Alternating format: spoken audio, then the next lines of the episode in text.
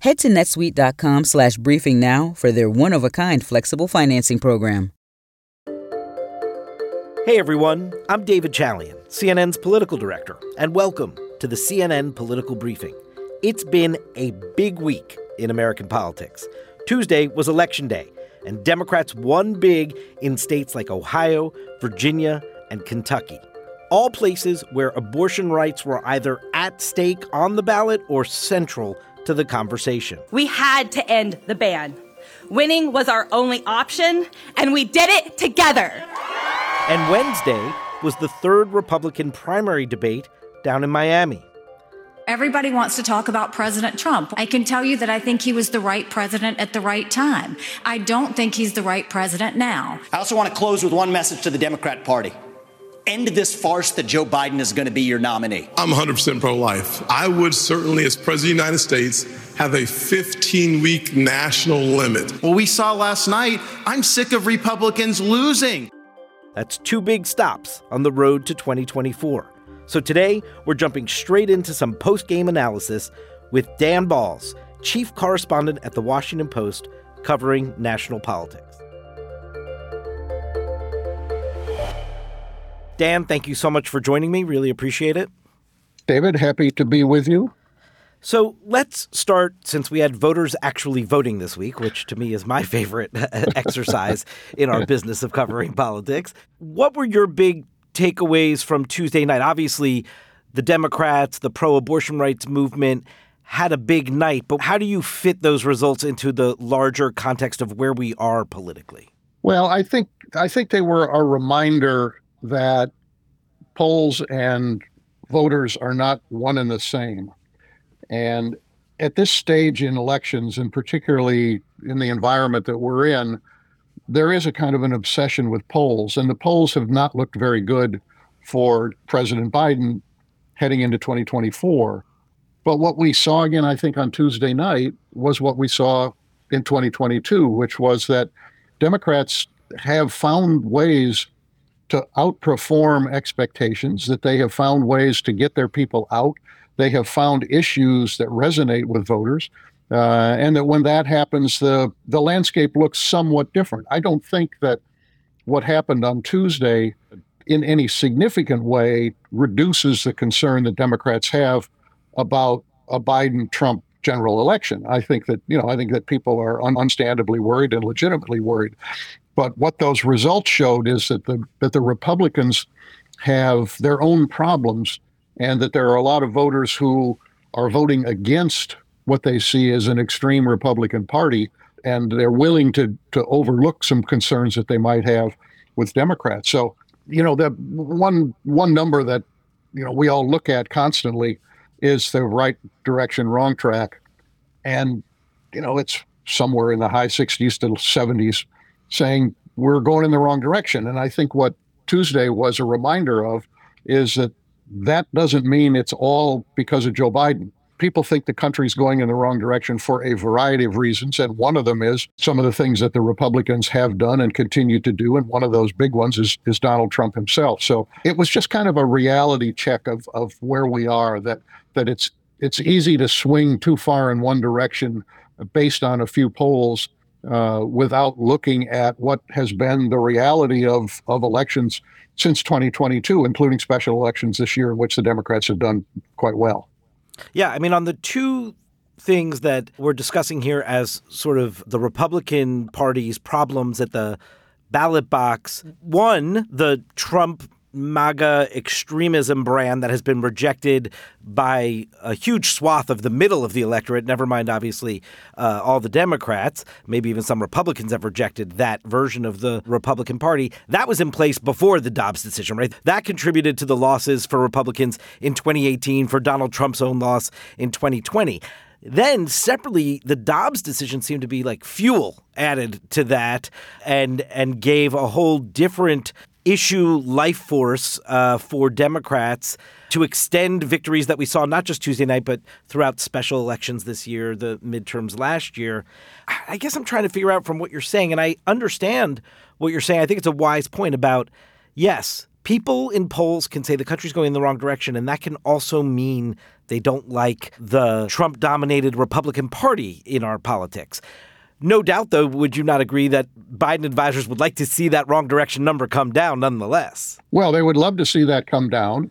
They would love to see his approval numbers go up. And frankly, they've been telling everybody for, you know, the better part of two years that as people learn more about what the president has done and as they learn more about the specifics of you know the bipartisan infrastructure bill or the semiconductor bill or the you know or the so-called inflation reduction act which has got a lot of climate spending in it uh, that people will begin to give him credit. And and he's been out talking about bidenomics this spring embraced what was a kind of a pejorative and decided to try to turn it into a positive. None of that's made any real difference. That is and should be a continuing concern on the part of the White House and the reelection team. David, I would add one other element to the, the things that you highlighted about what has caused problems for the Republicans, in addition to Trump and all of the chaos surrounding him and the Dobbs decision, which I agree has, you know, it's been the biggest political game changer that we've seen in a long time. The third element is House Republicans and all of the chaos that they have gone through at the beginning of the year through parts of the middle of the year and now specifically this weeks long effort to find somebody to replace Kevin McCarthy after they, you know, dumped him uh, nine months into his tenure. So there's a lot that the Republicans have thrown out there that would give people pause about what kind of party is this and what, if anything, should this party be in charge of? And so the Democrats are good at seizing on that but they've got a lot of other issues that they've got to deal with, principally the re- reservations about about Biden and his leadership. Well, so that begs my next question, Dan. I, two things can be true at once, can they not? That the that the Democratic Party has found electoral success uh, with the contrast with everything you just described about Republicans and with this abortion rights piece of the equation, and uh, that has been proven time and again. And it can also be true that Joe Biden is in a ditch in terms of his standing with the American people, concerns about his age and the ability to do the job, and that one, a great night for Democrats on Tuesday night does not necessarily solve those Joe Biden problems. No, you're, you're absolutely right. It, it was, you know, it was fascinating. Yesterday, there was a poll that came out of California, what used to be the, the field poll that's now done by the Institute of Government Studies at Berkeley, uh, run by the same pollster, Mark DiCamillo. It shows President Biden's approval rating in California underwater. Now, that's a kind of an astonishing finding. It doesn't mean that Joe Biden will lose California come next November by any means, but uh, it is it is an indication of the uh, unhappiness that people have about his leadership. And some of that, as you rightly say, has to do with his age. Some of it has to do with this kind of lack of enthusiasm, I guess I would put it, among parts of the coalition, particularly younger voters and, and younger black voters and Latino men, and slice it any way you want to, but various groups that that lack enthusiasm for him and probably are unhappy about him. And then on top of that, we're we're seeing these divisions that have emerged as a result of the Hamas attacks on Israel on October 7th and, and the Israeli counteroffensive and, and the conflict that's going on there. And uh, so there there is a lot that's stirring within the Democratic Party. Part of it is the structural issues that they have. Uh, of a coalition that's that's kind of in flux and very much has to do with public personal perceptions of the President of the United States.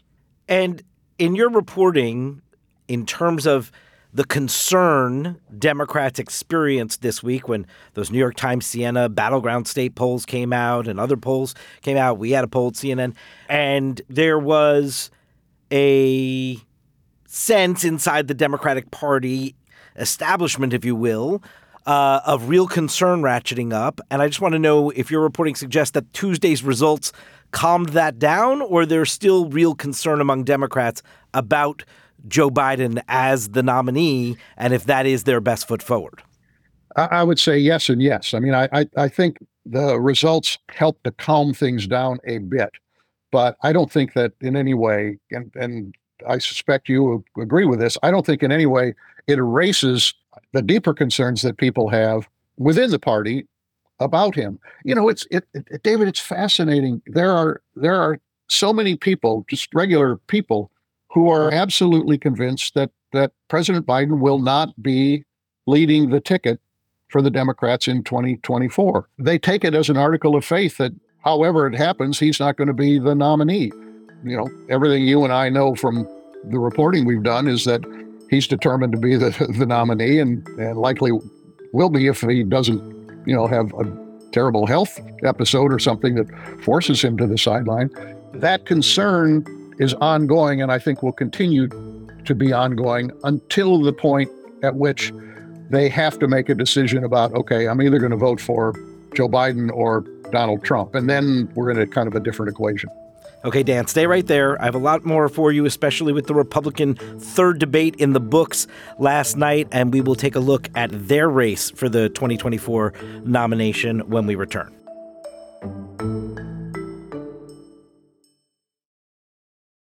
The assignment with me, Audie Cornish.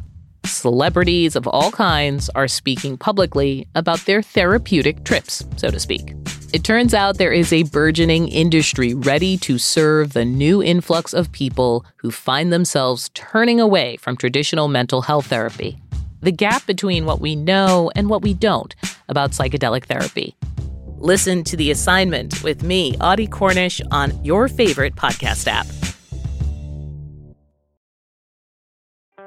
Welcome back. We're here with the Washington Post's Dan Balz, who knows more about American politics and presidential campaigns than anybody I can think of. So I'm thrilled to have him here with us. Dan, last night, five Republican candidates on the stage in Miami for the third debate. Of course, the dominant frontrunner in the race, Donald Trump, did not appear yet again on the debate stage. So my first question to you is Did the debate matter last night? David, I don't think it mattered much at all. I think the first two debates have had some impact. I think they've obviously helped Nikki Haley, but I don't think last night made much difference at all. Uh, and I think the longer these debates go on without Trump and before we hear from voters uh, early next year, the less impact they're going to have. David, I think that everybody watching this race, A, recognizes that Trump is going to be very, very difficult to dislodge from, from winning. But the second is that there are really only two candidates at this point who have any hope of becoming the alternative, and that's that's Nikki Haley and and Governor DeSantis. And a debate like last night does little for either one to be able to demonstrate why it should be him or her versus the opponent. And, and I think that that was the the disappointing aspect of the debate. I mean, there was there was a fair amount of substance in that debate, yeah. um, more than I think, in the last several debates. And certainly on foreign policy, yeah, and very much on foreign policy, and yep. and extremely hawkish uh, on on some aspects of foreign policy, particularly a lot of saber rattling about Iran and all of that. So that was, you know, there was there was some value in that. But in terms of of getting to a point where we have a better understanding of who's likely to be the principal opponent to Donald Trump and whether they will ever get to that point of being one on one with him, I don't think last night did much on that front. One argument that we still hear Republican candidates making is that uh, they say Donald Trump can't win the election. And yet, obviously, we've seen all this polling out there that suggests perhaps Donald Trump can win the 2024 election. And that seems to rob the Trump opponents from like a central uh, talking point, but one that they were still pursuing last night on the debate stage. What do you make of this notion of electability and whether Republican primary voters, especially in those early states of Iowa, and New Hampshire, are buying that electability argument? Most of the evidence we see is that they are not buying that argument about either DeSantis or Haley. And, and in fact, that the people who are supporting Trump, and that's obviously a significant portion, think that Donald Trump is the most electable. And these polls, as you suggest, these polls reinforce that idea. Um, this was a this was a very good round of polls for Donald Trump. Now, the polls were also very helpful to Nikki Haley, who those polls show that she did better than Trump against Joe Biden, and then sometimes by a you know a pretty decent margin. So she has she has the ability to say, look, in the long run, I am still more electable than Donald Trump. Um, and one thing we don't know, um, because there always there's always an unknown about this, all the legal entanglements that he's facing. Um, if if he becomes convicted in one of these trials, will that materially change Republican attitudes about whether he will be uh, a strong general election candidate? We may not know anything on that front before most or, or many Republican voters will have cast votes in caucuses and primaries. I got an email from a listener. Thank you for writing in, Andre. We appreciate it. Suggesting that if Republicans picked a more moderate candidate or perceived moderate candidate, perhaps like Nikki Haley, that they would have a stronger shot of beating Biden. And I just wonder Nikki Haley, you mentioned her success on the debate stage. You mentioned that the polling suggests she has the strongest shot at defeating Biden, perhaps. And yet, I guess my question for you is Does she have enough? Obviously, she doesn't have enough yet vis a vis Trump, Dan, but can she put together a coalition that could potentially be a majority of Republican primary voters? I'm having a hard time as I look inside her numbers and seeing who she's appealing to right now, if indeed there's sort of enough fish in the pond she's fishing in.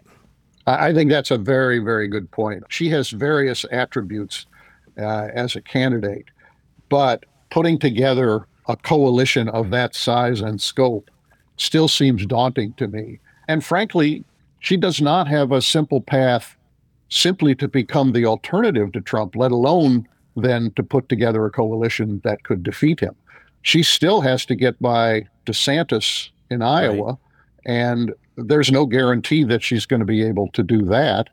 New Hampshire looks pretty good for her if she comes out of Iowa with a head of steam, uh, as does South Carolina. But um, but you know DeSantis has assets also. I mean he's he's had a rough go through much of this year, um, but he still has some assets to deploy and, and got that endorsement from Governor Reynolds in Iowa this week. You and I know that endorsements in these things don't make a huge amount of difference, but that was a big endorsement. So she's got a ways to go. And I, I think the other element that she has to worry about is that uh, Governor DeSantis has had a ton of Oppo research dumped on his head over the last nine months. Um, he's taken, you know, he's taken a lot of hits, and it has it has cost him. She's gone through this with very little of that, and if she gets, you know, if she gets moving and has real momentum, we're going to see more coming at her. And then the question is, how well does she hold up uh, in that? I mean, we we could see a, a lot of negative advertising aimed at her between now and the Iowa caucuses. And you know, how how well does she wear over time, given that kind of environment? Yeah, that's excellent. I mean, when she takes the in-person attacks on the debate stage, she she seems to handle them in stride. But that's a whole different thing than uh, millions of dollars of advertising being uh, dumped on your head. Dan, because you have done this longer and better than anybody else I know, I just want to get a sense from you: how different does this nomination race feel to you from uh, from all others you have covered? It feels dramatically different to me. And I'm just trying to get a sense of how you would describe the difference. A lot of people say, well, it's like there's an incumbent. Yes, but there's not an actual incumbent, and the one that is there is obviously deeply flawed. And so I just want to get your sense of how you would characterize what this nomination race is.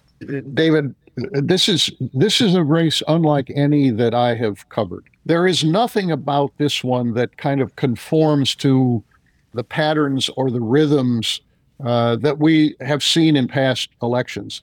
And it's a combination of things. Part of it, obviously, is that that in a sense you have you know you have two incumbents, one who's been president, lost the race, but is the dominant figure in his party, and Donald Trump, and the other is is President Biden. Both are flawed. Both have very high negatives. The public doesn't want to see this election people are exhausted with the news and with politics. You know, I wrote a week ago that you look back at all the things that have happened this year, big events. There have been a number of big events that you would think might have some impact on our politics. And yet the race we're looking at, if it's if it is a Trump Biden contest, looks very, very similar to what it did at the beginning of the year. There's nothing dramatically mm-hmm. different. Nothing seems to change. Campaigning doesn't seem to make much difference. Debates make only a marginal difference. You've got all of these distractions. It's a challenge to me to figure out what's the right way to cover this. Is it to spend time in Iowa at this point? Is it to spend time in New Hampshire? Is it to get a, far away from the candidates and simply talk to voters to get an understanding of uh, of not just what they think about the president and the former president, but what they think about themselves and what they think about this country and and what impact the COVID pandemic has had on their lives and how disruptive that has been. I mean, I just think we're we're in a we're in a period in which there are so many elements that have caused people to have you know anxiety, angst, concerns. Uh, and they look around at the leadership that they're being offered and they don't see much there that that is appealing to them. And so figuring out what this campaign is going to look like and how to cover it, frankly, from from our end is I think the biggest challenge I've had uh, as a political reporter. I'm so glad that I am not alone in being perplexed by this in terms of how to go about covering it. I, I, couldn't agree more with your sentiment. And it reminds me also, I know I was sort of asking you to find a comparison, if there was one, to a previous election cycle, but th- that question in and of itself reminds me of one of the greatest lessons in political journalism I've ever received, which is from Dan Balz himself, which is that we as political reporters have to constantly remain open to what is new and different about each election cycle. And and there is something always new and different. I think you have hit on it with this post-pandemic moment uh, and this disengagement uh, from the electorate uh, that is going to be very hard for us to get our arms around uh, because it just doesn't comport with any other kind of traditional presidential campaign that we've seen. So yeah. I thank you for your wisdom as always. Thank you. It is a big challenge for all of us. And, and, you know, I'm sure you're going through the same kinds of conversations at CNN that we are at the Washington Post about what do we do? How do we do it? How do we make sure we're on top of it? And as you say, how, how do we make sure we've got fresh eyes and an ability to remain, you know, pretty humble about what we know and, and to be able to say that to the people who read what we write and, you know, listen to what you all say. Dan Balz, thank you so much, sir. Appreciate it. Thank you, David. My pleasure. That's it for this week's edition of the CNN Political Briefing. We'll be back next Friday, November 17th, with a new episode. And we want to hear from you. Is there a question you'd like answered about this election cycle? Is there a guest you really want to hear from? Give us a call at 301 842 8338 or send us an email at cnnpoliticalbriefing at gmail.com and you might just be featured on a future episode of the podcast. So don't forget to tell us your name, where you're from, how we can reach you, and if you give us permission to use the recording on the podcast. CNN Political Briefing is a production of CNN Audio. This episode was produced by Madeline Thompson. Our senior producer is Haley Thomas. Dan Dzula is our technical director, and Steve Lickteig is executive producer of CNN Audio. Thanks so much for listening. Until next week.